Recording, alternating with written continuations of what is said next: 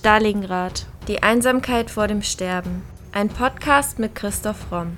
Der Autor spricht über historisch-politische Themen rund um Stalingrad und den Zweiten Weltkrieg. Thema der heutigen Folge: Die Mitford Sisters. Unity Mitford, ein Nazi aus Trotz.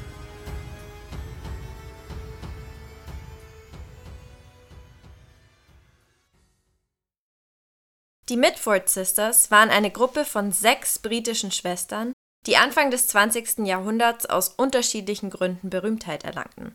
Von der ältesten bis zur jüngsten hießen sie Nancy, Pamela, Diana, Unity, Jessica und Deborah und stammen aus einer alten aristokratischen Familie. Nancy Mitford war demnach eine bekannte Schriftstellerin, Jessica Mitford eine Investigativjournalistin und Deborah Mitford wurde als Herzogin von Devonshire bekannt. Einige der Schwestern hatten auch politische Verbindungen, was vor allem während der Nazizeit zu unterschiedlichen Ansichten und Lebenswegen führte. Unity Mitford war beispielsweise eine Anhängerin von Adolf Hitler. Ihre Schwester Diana sagte rückblickend einmal über sie, Unitys Bewunderung und Zuneigung zu Hitler waren grenzenlos, aber sie war nicht in ihn verliebt. Und Jessica Mitford meinte noch, Trotz allem habe ich Unity damals wirklich angebetet. Ihre starke Persönlichkeit passte zu ihrem langbeinigen Körper. Sie war enorm wagemutig, großzügig und voller Komik, auf eine Weise, die man heute keinem beschreiben kann, der sie in jenen Tagen nicht kannte. Der Vater der Schwestern urteilte nur einmal Ich bin normal, meine Frau ist normal, aber von unseren Töchtern ist eine verrückter als die andere. Eine spannende Familie, über deren Leben schon zahlreiche Artikel und Bücher geschrieben wurden. Ihre Geschichte mit Fokus auf Unity Mitford soll in der heutigen Podcast-Folge im Fokus stehen. Unitys Vater heißt David Bertram Ogilvy Freeman Mitford, ist Lord von Radsdale und ist selbst ein exzentrischer und reaktionärer Chauvinist. Sein Leben ist geprägt von Angst, besonders Angst vor Veränderung, sei es in der Gesellschaft, in seiner Ortschaft oder auch dem Einbruch des Normen- und Wertesystems seiner eigenen Familie. Aus dieser Unsicherheit erwachsen starrsinnige Pedanterie, konsequente Intoleranz und aggressive Despotie. Seine tobenden, brüllenden und zähneknirschenden Wutanfälle sind unvorhersehbar weshalb sie von seinen Mädchen und dem Hauspersonal gleichermaßen gefürchtet sind. Diese Wutanfälle steigern sich regelmäßig in ein Ausmaß, dass der Vater zwei zermalmte Gebissprothesen pro Jahr verzeichnen kann. Anlässe findet der Hausherr reichlich für seine Wutausbrüche, von Krümeln auf der Tischdecke bis hin zur Bubikopffrisur der 19-jährigen Nancy, seiner ältesten Tochter. Einmal soll ein junger Mann von Nancy ins Elternhaus gebracht, mit einer Reitpeitsche aus dem Haus gejagt worden sein, weil ein Stück seines Taschenkamms aus der Brusttasche seines Sakkos herausgeschaut habe. Unitys Mutter ist Mrs. Sidney Gibson Bowles. Sie ist die Frau von David Freeman Mitford, dem zweiten Baron von Radsdale und Mutter der sechs Mitford-Schwestern sowie von deren einzigem Bruder Thomas. Sie ist sehr kühl und distanziert zu ihren Kindern, kennt sie doch selbst keine elterliche Liebe aus ihrer Kindheit. Sie ist zwar, anders als der Vater, nicht gewalttätig gegenüber ihren Kindern, der zufällig und spontan wechselnd seinen Liebling auswählt, bevorzugt dafür aber deutlich diejenige unter ihren Töchtern, die sie als die hübscheste empfindet. Das bedeutet auch, dass jedes Kind, das etwa eine schwierige oder nicht ganz so hübsche Phase durchmacht, weniger Gnade erfährt als die hübschere Schwester. Unity ist eine von sechs Schwestern. Die erstgeborene heißt Nancy, 1904 geboren, 73 gestorben.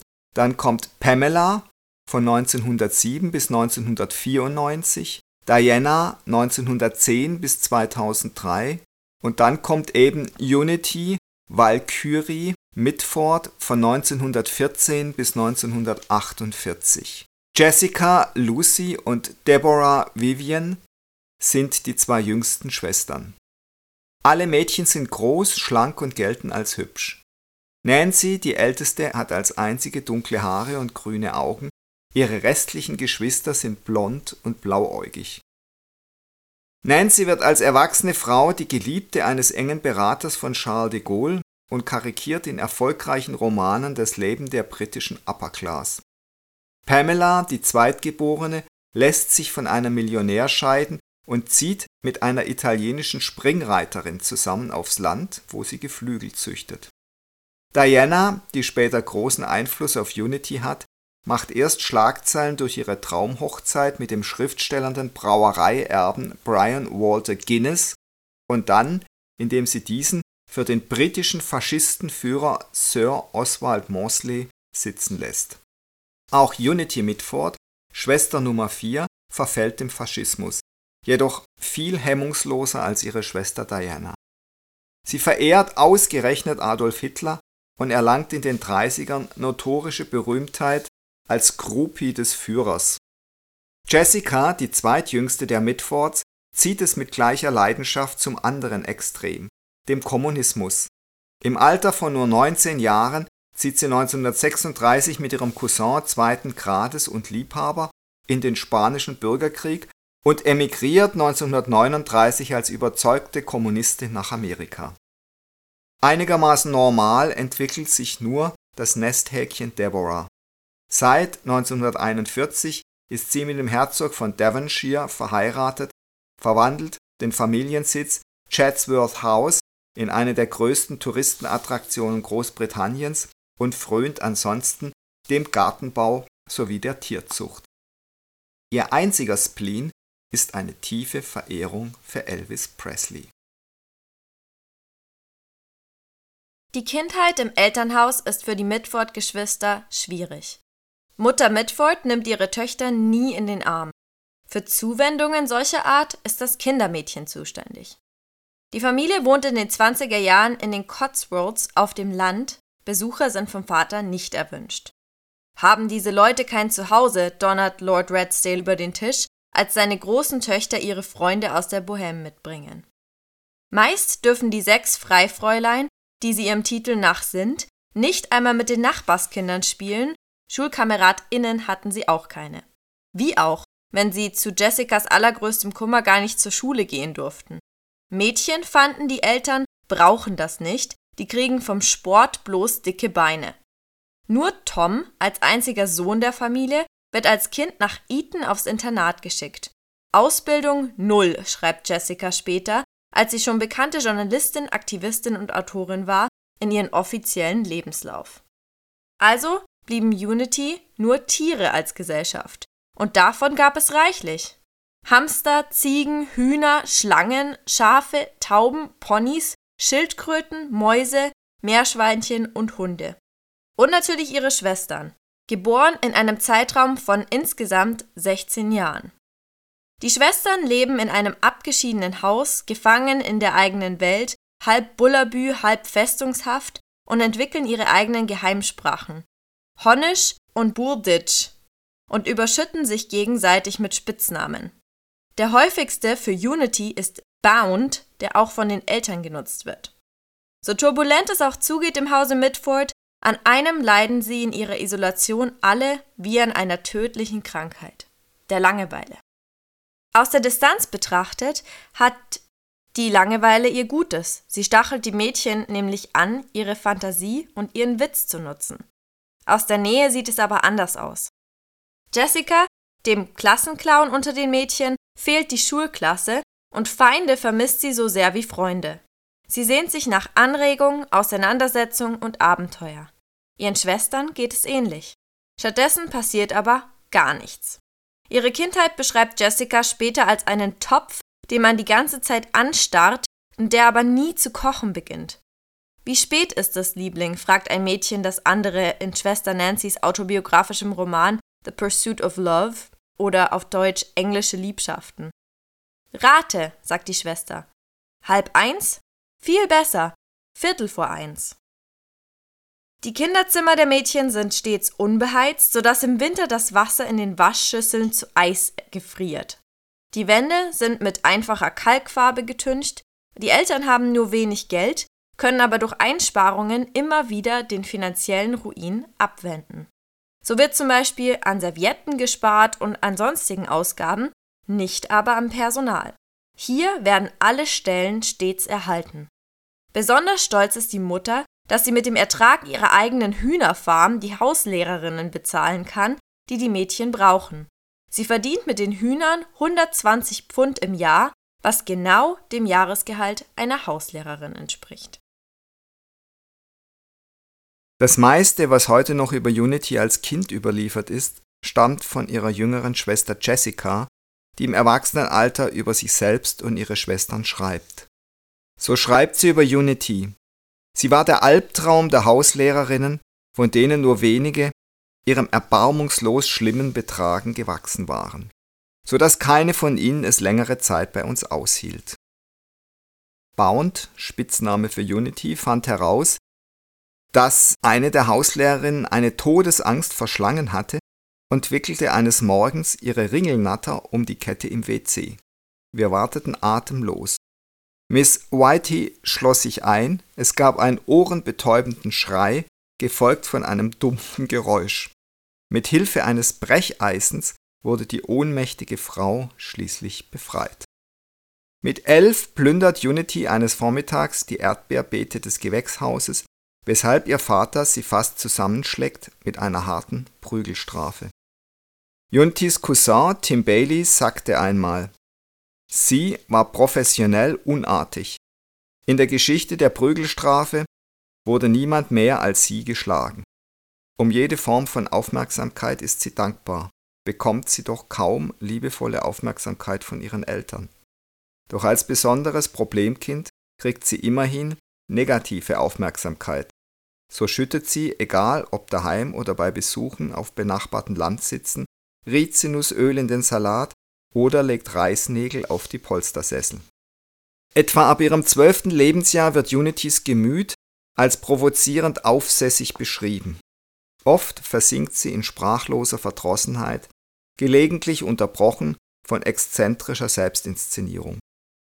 So bleibt sie die ganze Pubertät durch bis ins junge Erwachsenenalter. Erst mit etwa 20 ändert sich das wieder.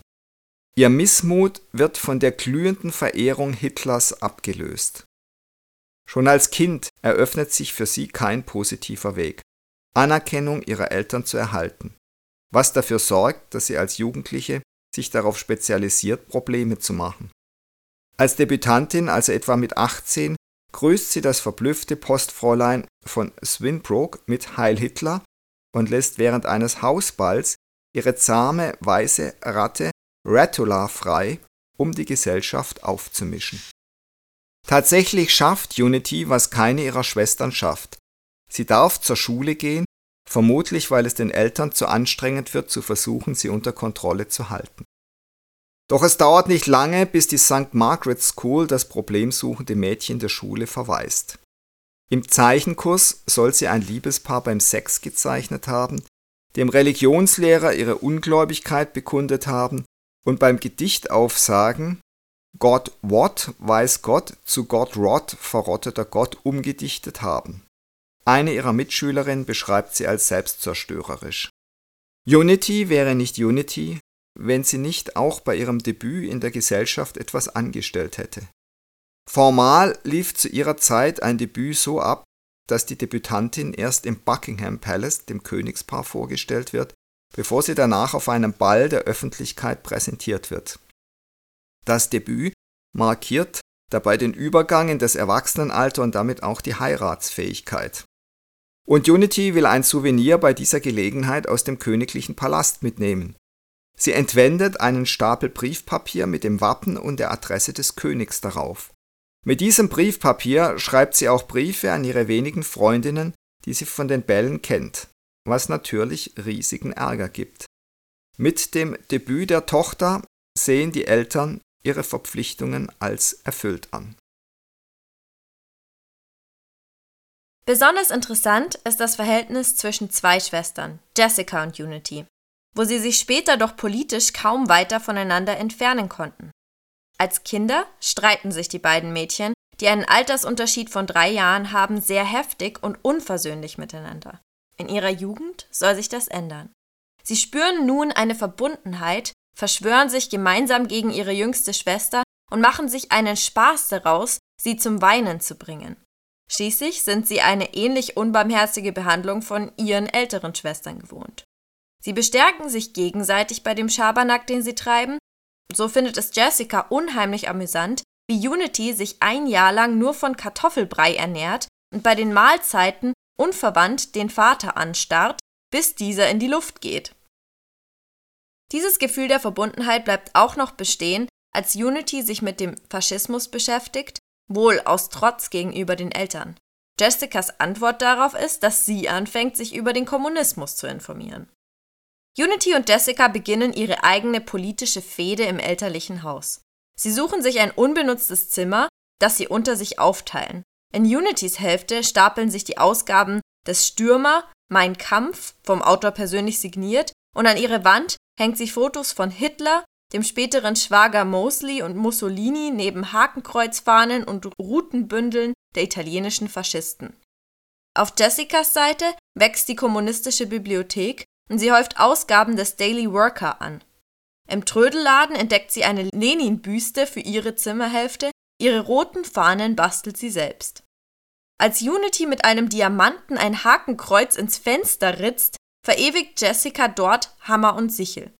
Manchmal bauen die Teenager in der Mitte des Zimmers Möbel zu Barrikaden auf, bewerfen sich mit Büchern, Platten und Parolen. Während Jessica die Internationale brüllt, schreit Unity Deutschland, Deutschland über alles. Das geht so lange, bis das Kindermädchen kommt und für Ruhe sorgt.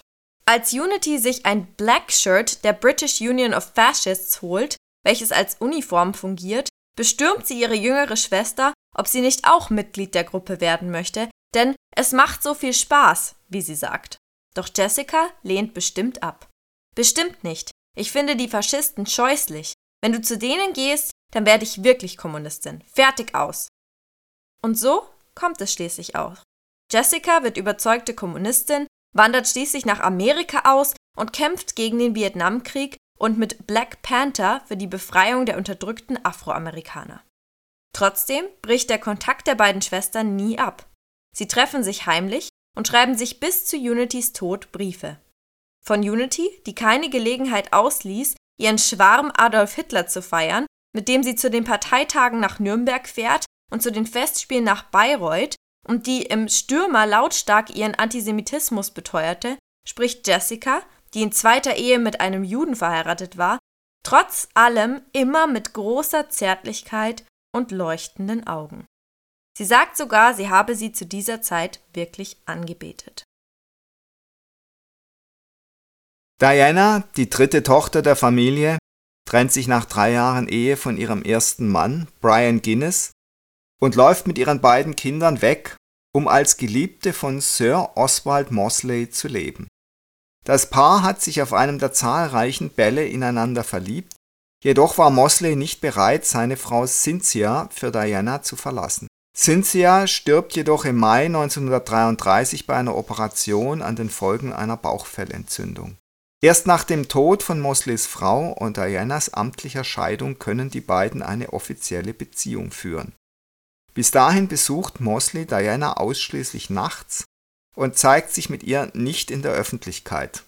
Der Beginn dieser Liebesgeschichte ist der Auslöser, durch den sich die familieninterne Dynamik der Geschwister verändert.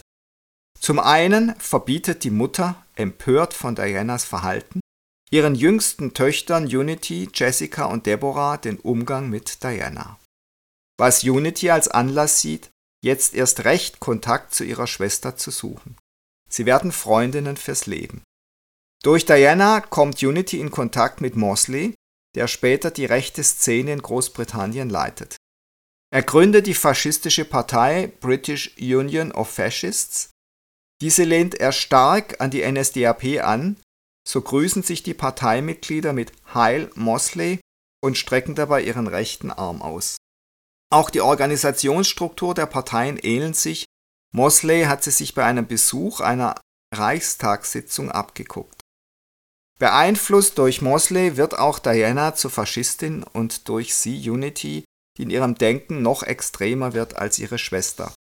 Sie begnügt sich nicht mit der von Mosley erschaffenen Imitation der NSDAP, sie will nach Deutschland und den Führer persönlich treffen. Die Scheidung Dianas von Brian Guinness wird erst im Sommer 35 amtlich wegen erwiesenem Ehebruch. Dieser wird jedoch laut Gericht nicht von Diana, sondern von Brian im März 35 begangen, der sich mit einer anderen Frau in einem Hotel trifft. Eine Inszenierung Brians, der einen Privatdetektiv extra dafür anheuert, der ihn dabei erwischt, wie er das Zimmermädchen versucht zu umarmen. Das Zimmermädchen bekommt einige Pfund Sterling als Entschädigung, dass sie bei diesem Schauspiel mitmacht. Damit erfüllt er seine gesellschaftliche Pflicht als Gentleman, der in einem solchen Fall vor Gericht als Schuldiger aufzutreten hat, selbst wenn die wirklichen Umstände der Trennung allen bekannt sind.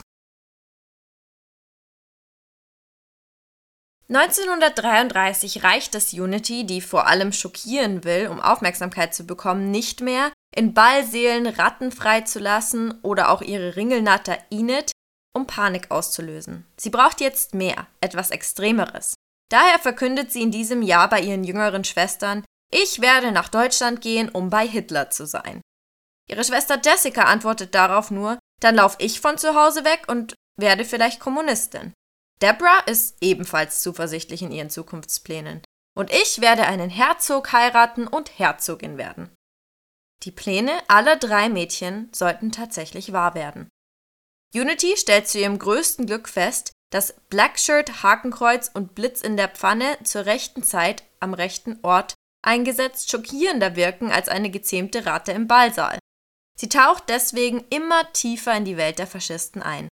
Das normale Blackshirt der BUF reicht ihr bald nicht mehr und sie lässt sich einen kompletten schwarzen Kampfanzug nähen. Für die Gesellschafts- und Staatstheorien interessiert sie sich dabei herzlich wenig.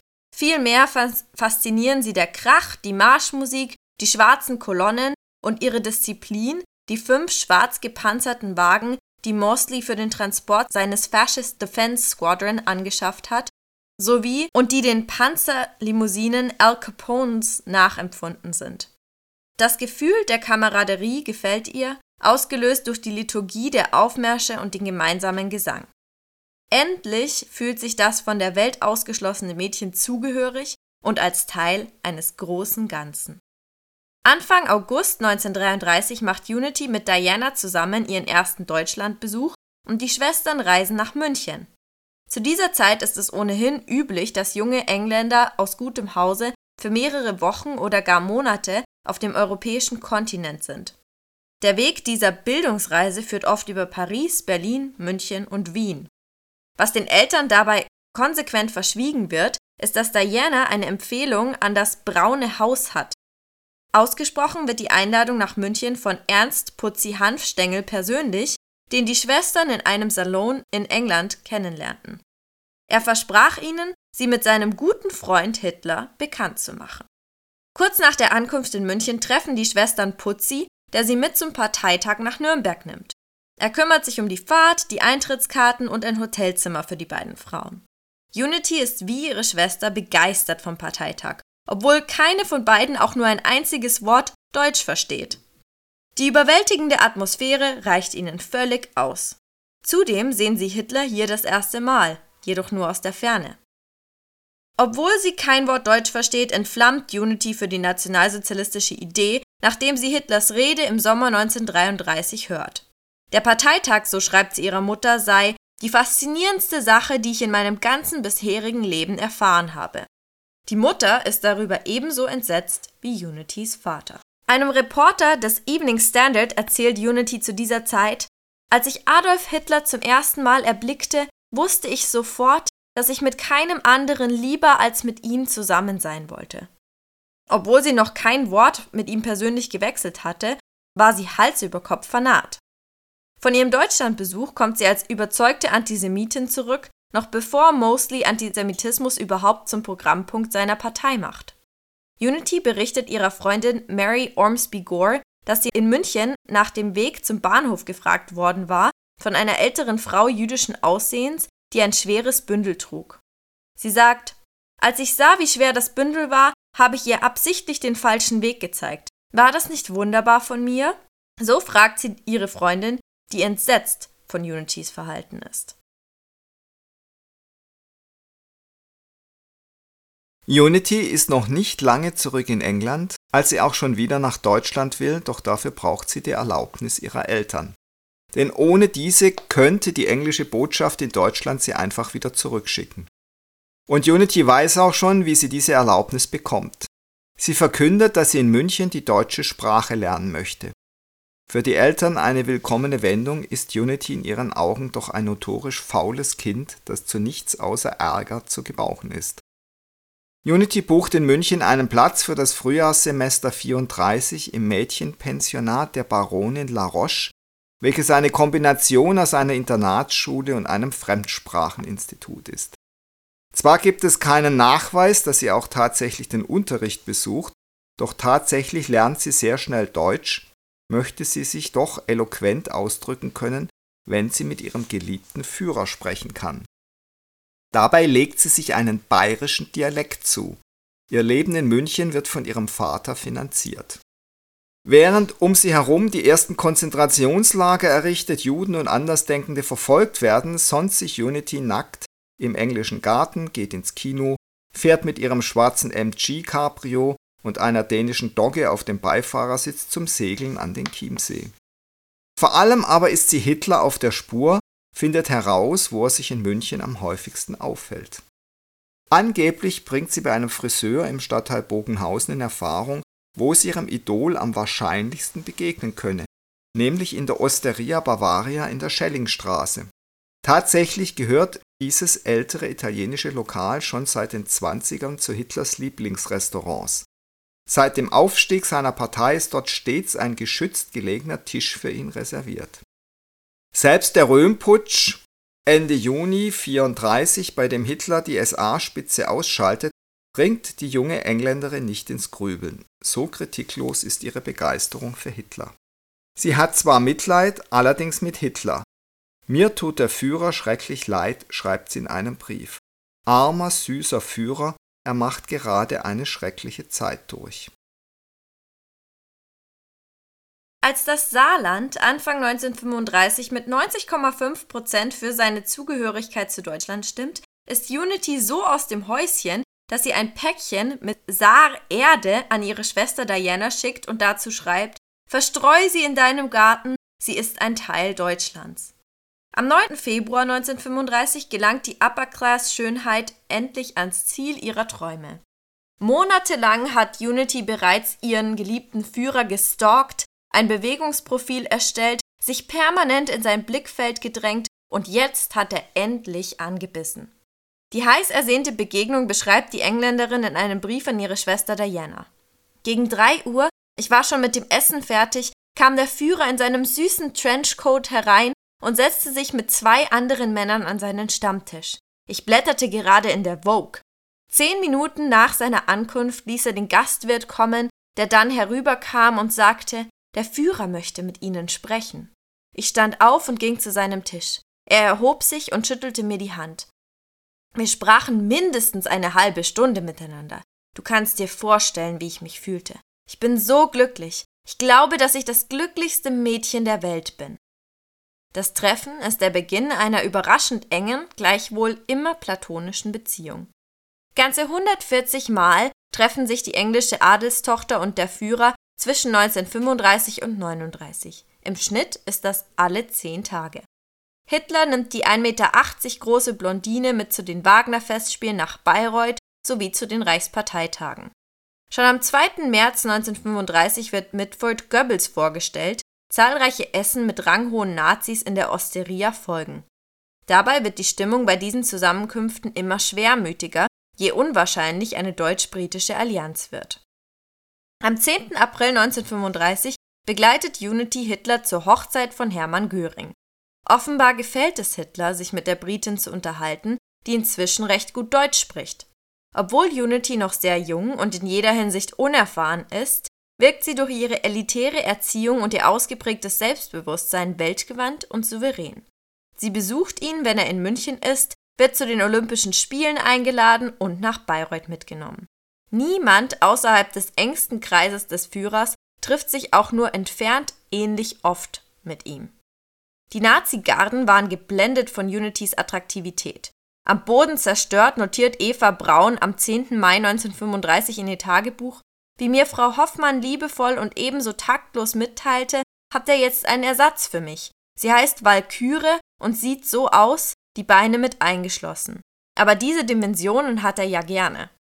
18 Tage später soll sie aus Eifersucht auf die Konkurrentin einen Selbstmordversuch verübt haben.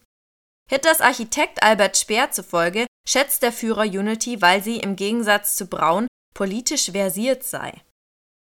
Sie war eine ziemlich intelligente Frau und hatte ihren eigenen Kopf, nicht der Typ Eva Braun, die sich für nichts interessierte, sagt Hitlers Architekt im Interview mit Mitford-Biograf David Price Jones.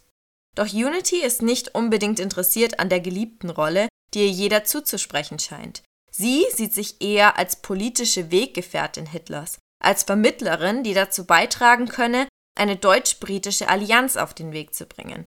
Strotzend vor Mitfordschem Selbstbewusstsein traut sich die Engländerin, Hitler unverblümt ihre Meinung zu sagen. So etwa, dass sie den italienischen Diktator Benito Mussolini verabscheut und nichts von Joachim von Ribbentrop hält, dem deutschen Botschafter in London und späteren Außenminister. In England wird er wegen seiner Art Brick and Drop genannt, abgeleitet von Brick a Drop, also sich daneben benehmen. Sie war sehr direkt und sagte auch Dinge, die Hitler nicht passten. Die hatte Mumm. Sie hat sich nie gelangweilt und mit ihr war es auch nie langweilig, erinnert sich Speer 1976. In Nazi-Kreisen machte sich die selbstbewusste Exzentrikerin die mit MG Cabrio und Dogge auf dem Beifahrersitz durch die Hauptstadt der Bewegung kurfte, sich nackt im englischen Garten sonnte und auf dem Starnberger See die Segel setzte, schnell einen Namen.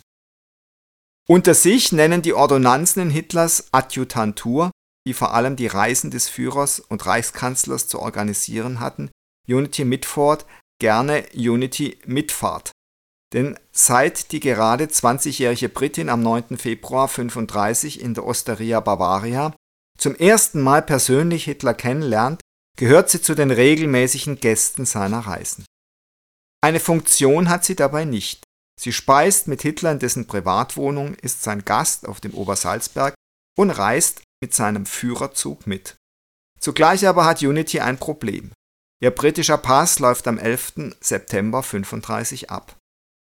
Ohne gültiges Ausweisdokument kann sie nicht in Deutschland bleiben. Sie will aber für keine Sekunde zurück nach England, weg von ihrem Idol. Deswegen versucht sie es mit einem Trick. Sie behauptet, ihren Pass im vergangenen Monat verloren zu haben.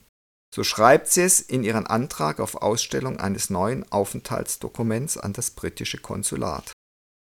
Als Wohnadresse gibt sie das Studentinnenheim an, als ihre Vornamen Unity Walküre in deutscher Schreibweise, was jemand mit anderer Handschrift zu Unity Walkürie in englischer Schreibweise korrigiert. Unity fühlt sich so deutsch-wagnerisch, dass sie ihren zweiten Namen Walkürie anders schreibt. Um den neuen Pass zu bekommen, muss sie trotzdem nach London zurück. Spätestens am 23. Oktober 1935 war sie jedoch wieder in Deutschland, diesmal in Begleitung ihres Vaters, den sie auch zum Tee in der Berliner Reichskanzlei mitnimmt. Inzwischen überprüft die Münchner Polizei die britische Bekannte des Führers. Nach umfangreichen Erkundigungen sieht die Gestapo keinen Anlass zur Sorge. Die Feststellungen über die Tätigkeit der Mitford Unity ergaben keinerlei Anhaltspunkte, die den Verdacht der Spionage oder unerlaubter politischer Umtriebe rechtfertigen würden. Mitford soll tatsächlich begeisterte Nationalsozialistin sein. Hitler empfindet es auch so, er redet in ihrer und der Anwesenheit ihrer Schwester Klartext. Nachher noch beim Führer mit den Mitfords notiert sich zum Beispiel Josef Goebbels in sein Tagebuch. Hitler spricht über Juden- und Bolschewistengefahr. Er wird sie in Deutschland niederhalten, mag die Welt tun, was sie will. Vor den Brutalitäten der Nazis verschließt Unity einfach die Augen. Sie existieren für sie nicht. Dafür ist sie zutiefst beeindruckt, als sie als Gast am Nürnberger Reichsparteitag teilnimmt. Zu Hause wird sie morgens durch vorbeimarschierende, singende Nazis geweckt. Das ist natürlich sehr schön, denn so wird mir schon beim Aufwachen klar, dass ich in Deutschland bin, und dann bin ich verständlicherweise sofort überglücklich, schreibt sie ihren Eltern nach England. 1936 ist Unity Hitlers Ehrengast bei den Olympischen Sommerspielen. Sogar Propagandaminister Joseph Goebbels wird langsam eifersüchtig. Er sagt, die Mitfords, langweilig wie immer. Das notierte er am 21. Juli 1936 in sein Tagebuch. Eine typische Reaktion für ihn, wenn er sich von Hitler zu wenig beachtet fühlt. Und knapp anderthalb Jahre später hält er genervt fest, beim Mittagessen ist die Mitford dabei. Sie schimpft ganz ungeniert auf Mussolini. Ich kann nicht verstehen, dass der Führer sich das gefallen lässt. Im selben Jahr wird Dianas Scheidung amtlich und sie kann ihren Geliebten endlich heiraten. Die Hochzeit findet am 6. Oktober 1936 im Salon der Goebbelschen Amtswohnung in Berlin statt. Goebbels notiert in Bezug dieses Ereignisses der Führer sehr gerührt. Trauzeuginnen sind Unity sowie Goebbels Frau Magda. Während ihrer Zeit in Deutschland werden Unity und Magda enge Freundinnen. Die Frauen gehen zusammen ins Kino oder in die Oper, sowie bummeln und spazieren. Unity verbringt viel Zeit mit der Familie Goebbels auf der Insel Schwanenwerder, wo die Goebbels ein luxuriöses Anwesen besitzen. Da Unity immer bei Hitler ist, nehmen die Spekulationen weiter zu, dass sie die zukünftige Frau Hitler werden könnte. Filmemacherin Leni Riefenstahl und Richard Wagners Schwiegertochter Winifred hätten sich dagegen sehr abfällig geäußert, keinesfalls hätte Unity das Zeug, Frau Hitler zu werden. Riefenstahl habe Hitler sogar gefragt, ob er tatsächlich nachdenke, Unity zu heiraten. Immerhin wird das vom Volk für eine durchaus realistische Möglichkeit gehalten, obwohl Hitler mit Eva Braun zusammen war. Hitler antwortete auf die Frage seiner Lieblingsregisseurin, dass dieses Mädchen Unity zwar sehr attraktiv sei, er aber nie mit einer Ausländerin, auch wenn sie noch so schön sei, eine Beziehung haben könnte. Meine Gefühle sind so national, dass ich nur ein deutsches Mädchen lieben könnte, sagte er. Eine schicke Dreizimmerwohnung im begehrten Schwabing besorgt der Führer Unity aber trotzdem. Sehr zum Entsetzen der dort lebenden jüdischen Familie, was Unity selbst aber nicht weiter stört. Mit ihrem wachsenden Einfluss auf Hitler wuchs auch die Zahl ihrer Gegner innerhalb des Regimes. Propagandaminister Goebbels misstraut ihr zunehmend, der deutsche Botschafter in London und ab 1938 zum Außenminister berufene Joachim Ribbentrop kann sie auch nicht leiden. Immerhin haben Unity und ihre Schwester Diana Hitler ganz offen gesagt, dass Ribbentrop eine totale Fehlbesetzung als deutscher Botschafter ist. Vom Forschungsamt Göring, einer in der Öffentlichkeit relativ unbekannten Geheimdiensttruppe, wird Unity abgehört, offiziell weiterhin auf Verdacht, sie sei eine britische Spionin. Doch Unity ist keine Spionin, das Gegenteil ist der Fall. Unity entwickelt sich im Lauf der Zeit zur eiskalt argumentierenden Nationalsozialistin und gefährlichen Judenhasserin, die Hitler weniger als Mann verehrt, denn als politischen Heilsbringer, quasi als eine Art politischen Guru. Und dabei legt sie eine erschreckende Radikalität an den Tag. Das Mitford Girl, wie man sie in Berlin und München nennt, ist mehr Nazi als die Nazis selbst, notiert ein Mitarbeiter des britischen Geheimdienstes am 23. März 37. Über die Natur der Beziehung zwischen Unity und Hitler grübelt auch die britische Kriminalpolizei. Die Special Branch von Scotland Yard ließ ihr Gepäck überprüfen, wann immer sie von Deutschland nach London zurückkehrte. In den kurzen Berichten darüber firmiert die junge Frau unter anderem Ende Februar 37 als weithin bekannte Nazi-Anhängerin. Sie führt NS-Zeitschriften und Bücher mit sich, außerdem mehrere signierte Porträtfotos Hitlers, das liebste Geschenk, das der Führer machte. Ende April 37 wird Unity erneut vom britischen Zoll überprüft Abermals werden NS-Schriften gefunden, obendrein trägt Unity Mitford ein Mitgliedsabzeichen der NSDAP. Tatsächlich ist sie jedoch kein NSDAP-Mitglied. Sie kann gar keins sein, denn laut den Richtlinien der Reichsschatzmeisterei können nur arische Deutsche über 18 Jahren in die NSDAP eintreten.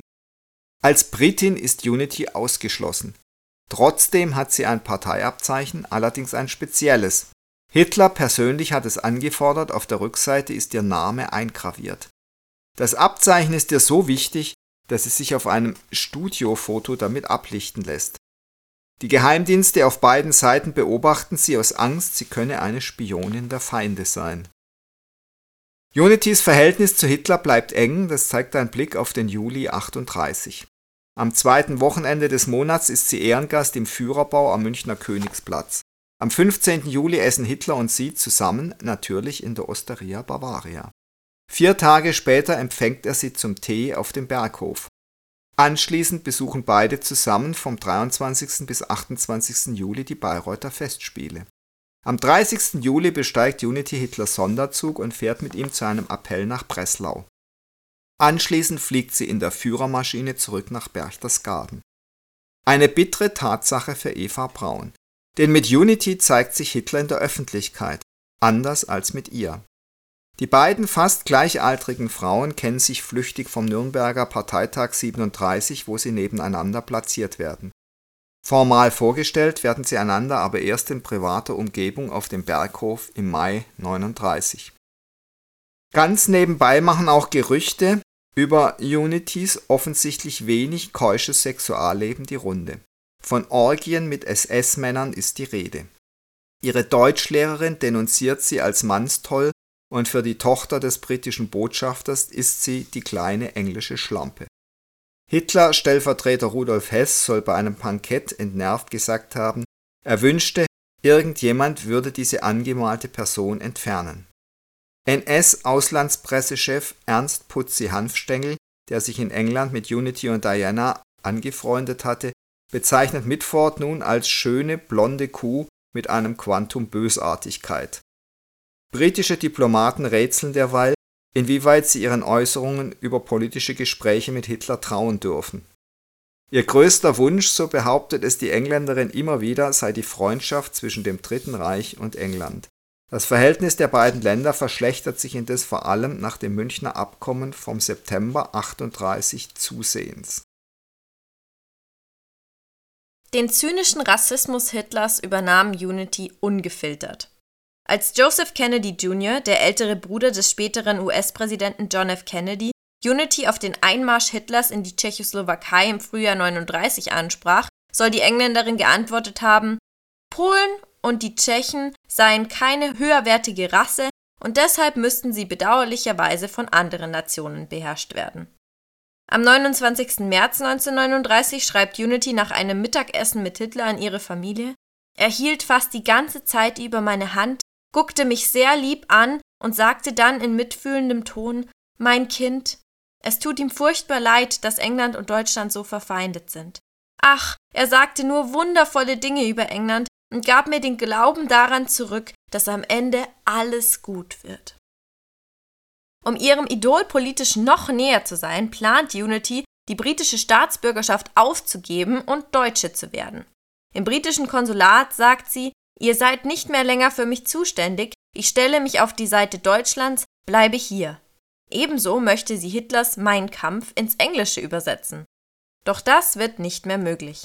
Am 1. September 1939 überfällt die Wehrmacht auf Hitlers Befehl Polen. Zwei Tage später, am 3. September um 11 Uhr, erklärt Großbritannien dem Dritten Reich den Krieg.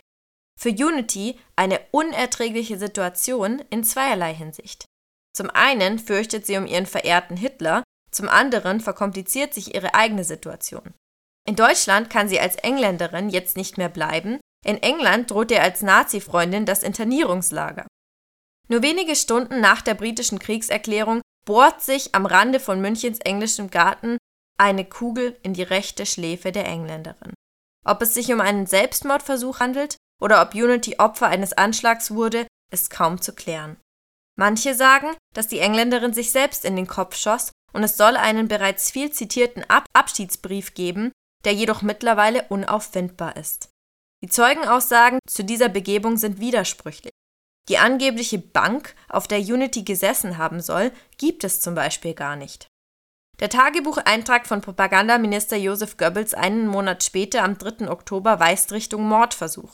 Der Führer müsse sich gegen jede Spionagemöglichkeit sichern, und das hat er in diesem Fall getan. Andere sowie ihr unauffindbarer Abschiedsbrief behaupten, Unity sei durch die Kriegserklärung dermaßen in Verzweiflung gestürzt worden, dass sie keinen anderen Ausweg mehr gesehen habe als den Selbstmord.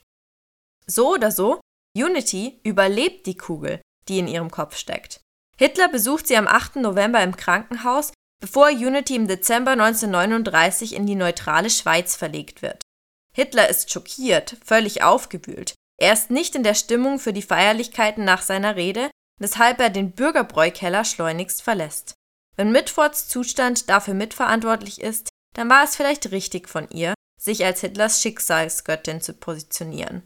Georg Elsers selbstgebaute Bombe verpasst Hitler nur um 13 Minuten. Damit rettet Unity ihrem geliebten Führer also quasi das Leben. In der Klinik in der Schweiz bleibt Unity nicht lange. Bereits im Frühjahr 1940 wird sie nach Großbritannien zu ihrer Familie gebracht.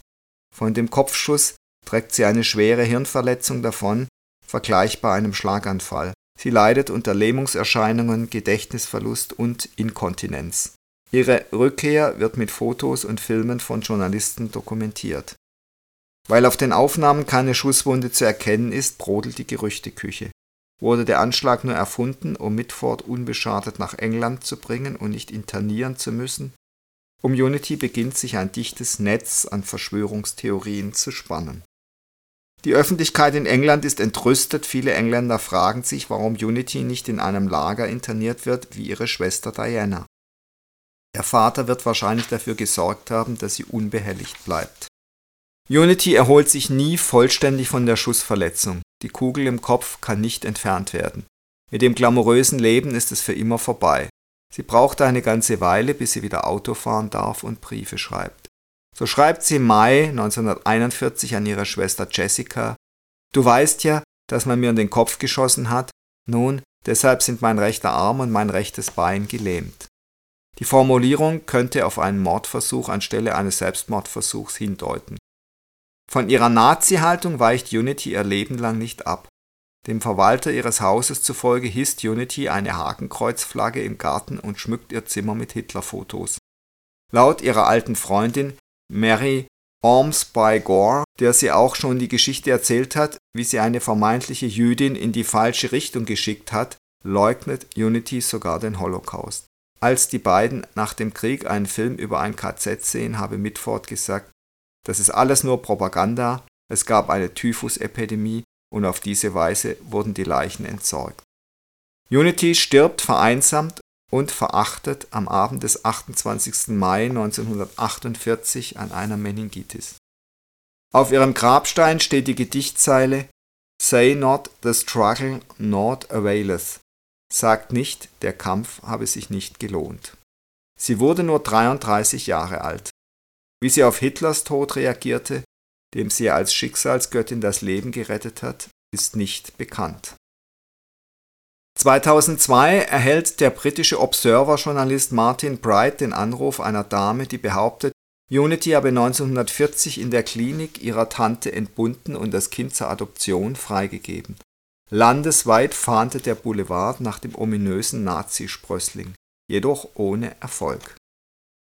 Auch wenn Unitys Leben nur sehr kurz ist, ist es extrem ereignisreich. Ihre ganze Kreativität investiert sie in die Kunst, Schabernack zu treiben und Probleme zu verursachen. Als Kind verkrault sie eine Gouvernante nach der anderen, schockt Partygäste mit ihrer Ratte Ratula oder Enid, ihrer geliebten Ringelnatter. Ab 1934 führt sie, dank Papis monatlichem Scheck, ein sorgenfreies Leben in München. Was aus Trotz zum elterlichen Haus beginnt, wird schließlich zu vollem Ernst. Anfangs nur fasziniert von den Aufmärschen und dem Gruppengefühl, das sie sich als Kind so sehr gewünscht hat, wird sie zur überzeugten Faschistin und Antisemitin. Obwohl sie von Hitler persönlich darüber informiert ist, was alles Schreckliches passiert, schafft sie es davor, die Augen zu verschließen oder sich mit den Ansichten der Nazis als etwas Logisches einzureden. Wie etwa, dass die Polen und Tschechen eine minderwertige und daher zu beherrschende Rasse seien. Sie glaubt fest an eine deutsch-britische Allianz, zu der sie ihren eigenen Beitrag leisten will. Und woher nimmt Unity dieses Selbstbewusstsein, dermaßen viel Einfluss auf die Politik haben zu können? Allein aus der Tatsache, dass sie eine Mitford-Schwester ist. Denn wie ihre Schwestern kennt auch Unity keine Grenzen, keine Ablehnung, kein Mittelmaß. Entweder ganz oder gar nicht. Obwohl Unity sich klar zu den nationalistischen Ideen bekennt und einen strammen Antisemitismus vertritt, wird sie nach dem Krieg von ihrer Familie als Schwärmerin stilisiert. So schreibt etwa ihre Schwester Nancy, für Unity war diese ganze Nazi-Sache doch nur ein riesengroßer Spaß. Unity war völlig unpolitisch. Niemand hatte weniger Ahnung von Politik. Unitys spätere Biografin Michaele Karl urteilt folgendermaßen über Unity. Unangenehme Wahrheit wie die Judenverfolgung hat Mitford geschickt ausgeblendet. Das waren für sie Kollateralschäden auf dem Weg zu einer neuen Weltordnung. Man kann sicher abschließend sagen, dass bei Unity Mitford aus Spaß fürchterlicher Ernst geworden ist und dass sicher ihre persönliche Biografie ganz entscheidend dafür verantwortlich war, dass sie sich später dann auch politisch so radikalisiert hat. Das hängt also dicht zusammen. Aber Unity Mitford war zweifellos eine überzeugte Faschistin und Antisemitin. Das war Folge 194 unseres Podcasts Stalingrad, die Einsamkeit vor dem Sterben. Dafür seid ihr nicht bereit, liebe Stalingrad-Podcast-Fans. Egal, ob ihr nach einem anstrengenden Skitag entspannen oder bei diesen eisigen Temperaturen einfach mal einen gemütlichen Abend mit heißer Schokolade auf der Couch verbringen wollt, wir haben genau das, was ihr für einen schönen, bereichernden Winterbuchabend braucht. Unsere Printbücher gibt es im Winter Sale 2024 jetzt noch günstiger. Und bei der berühmten Primero-Genre-Vielfalt ist da definitiv für jeden und jede was dabei. Zum Beispiel gibt es unsere Science-Fiction-Dystopie Thor und der Gott des Feuers jetzt für nur 12,90 in der Printausgabe und der spannende Bankenthriller Die Macht des Geldes, der zur Zeit des Mauerfalls spielt, kostet ab heute nur noch 19,90. Auch euer Lieblingsbuch Stalingrad die Einsamkeit vor dem Sterben ist in der Printausgabe mit 1990 jetzt noch günstiger geworden. Und die clevere Mediensatire Das Albtraumschiff kostet nur noch 9,90 Euro. Also worauf wartet ihr? Geht einfach gleich auf die Buchplattform eurer Wahl und genießt den Winter mit uns in vollen Zügen. Ganz unabhängig davon wünschen wir unseren HörerInnen aber noch ein gutes neues Jahr und weiterhin viel Spaß mit unserem Stalingrad Podcast. Liebe Grüße und bis nächste Woche.